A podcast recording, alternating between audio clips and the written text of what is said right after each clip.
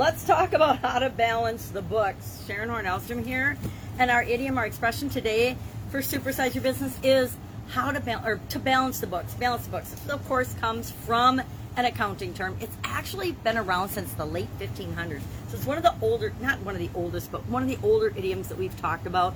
And of course, it comes from accounting. It comes from checks and balances, um, balancing our credits versus our debits, and making sure that our accounting and our financial statements are in line with what's going on in our businesses. Uh, our inflows versus our outflows to measure cash flow but all of our expenses versus our assets. We want to make sure that those things balance. Now, I don't know about you, but I've struggled in my entire life to achieve some sort of a balance balance between work and relationships and kids and family and uh, creating a living and having a career. And I, over the years and through my vast experiences and choices, have come to believe that balance is a lot of it's a challenge for many of us. It's a myth. I, I actually think it's pretty much a myth. I think there's times in our life when we focus more on our families. There's times in our lives when we focus more on our businesses. There's times in our lives when we focus on our health and on ourselves. Now, of course, we want to consider all those areas and aspects of our life, uh, at least at some level, but they take different priority based on the stage of our life, what we're doing. When I was a young mom, or I was never really a young mom, when I was a mom, my kids were little and I was raising my kids, that was a much higher priority than a lot of other things would be in my life, mainly my health and, other things that probably shouldn't have sacrificed and, and ignored, but did. And I think each of us, as we go through our journey, experience and determine, based on our own personal priorities, what balance is to us. What is what needs more or less emphasis, be, depending on what's going on in our what our situation is. It's all situational. So I actually think this is an important idiom for us to consider, but not lose sight of what it is that we really want in our life and how we want to go about achieving it. How I achieve my balance, I'm sure there's a lot of people that would argue that I'm still very off balance and I'm not particularly um, following what they would consider a balanced lifestyle. I, I find work really fun and pleasurable for me. So growing businesses, creating businesses, being involved in business is like a hobby for me. So even though some people would say, "Hey, you should be retiring," I'm like, "No, I'm probably never going to stop doing these things because for me they are fun and energizing and they keep my life going."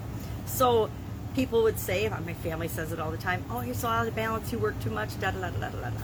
So it doesn't matter what other people think. It matters what feels right, feels good to us. Now, if you're like I was in my, my 40s, out of balance and knew I was out of balance and uh, not taking care of myself, not doing some of the things I knew I should have done and ended up causing me to have a huge health challenge, then we want to address that. We want to say what's important, but it's always based on what's important to you and it's what's really important to you, not what other people or things outside of you say should be important to you.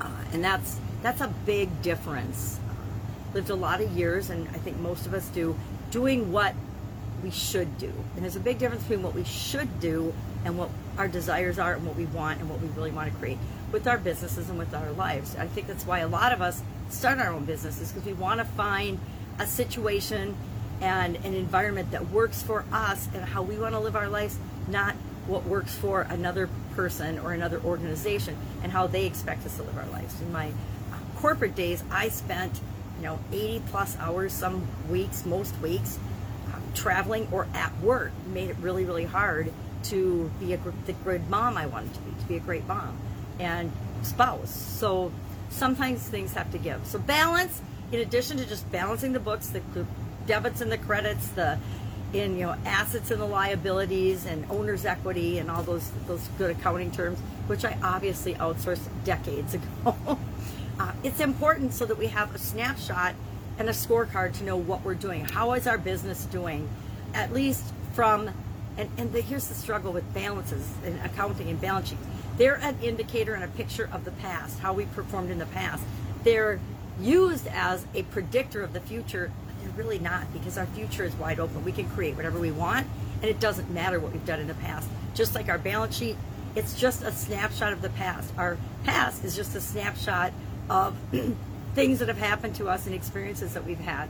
we are the drivers of our future balance sheets, our future creations, and uh, I think that it's important to have a scorecard, but there's certain situations where we should not have a scorecard. I think in relationships, if you have a scorecard, you're in trouble. I mean, if it's if it's a uh, him or well, whatever your relationship is, if you're keeping score, that's going to be a problem. Now, the trick is we all keep score. We all subconsciously keep score of what's important to us and how we think people treat us, etc. But uh, in some things, we need a balance sheet, and keeping score, keeping track of our accounting is very important for any type of business. It helps us see where the strengths and the weaknesses are in our business. If we are leaning too heavily on investors or investment or um, credit, and we're not having the cash flow to pay that back, that's an indicator that we need to do something different in our business. Anyway, love to know your experience with balancing the books.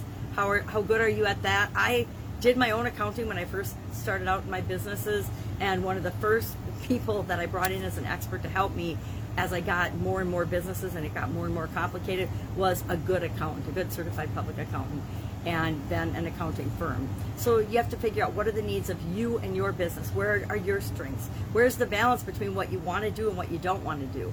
Because in the beginning we do a lot more of everything, and we then start farming out the things that we want other people to help us do.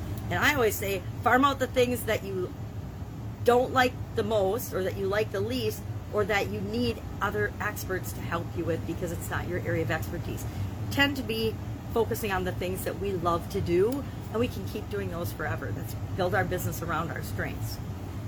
All right, have an awesome day. Share what you have experienced with balancing the books below, and I will be with you tomorrow with another interesting idiom, another couple of book idioms. What does it mean? Where does it come from? And how much you use it in your business and maybe even in your life today. Have an amazing Monday.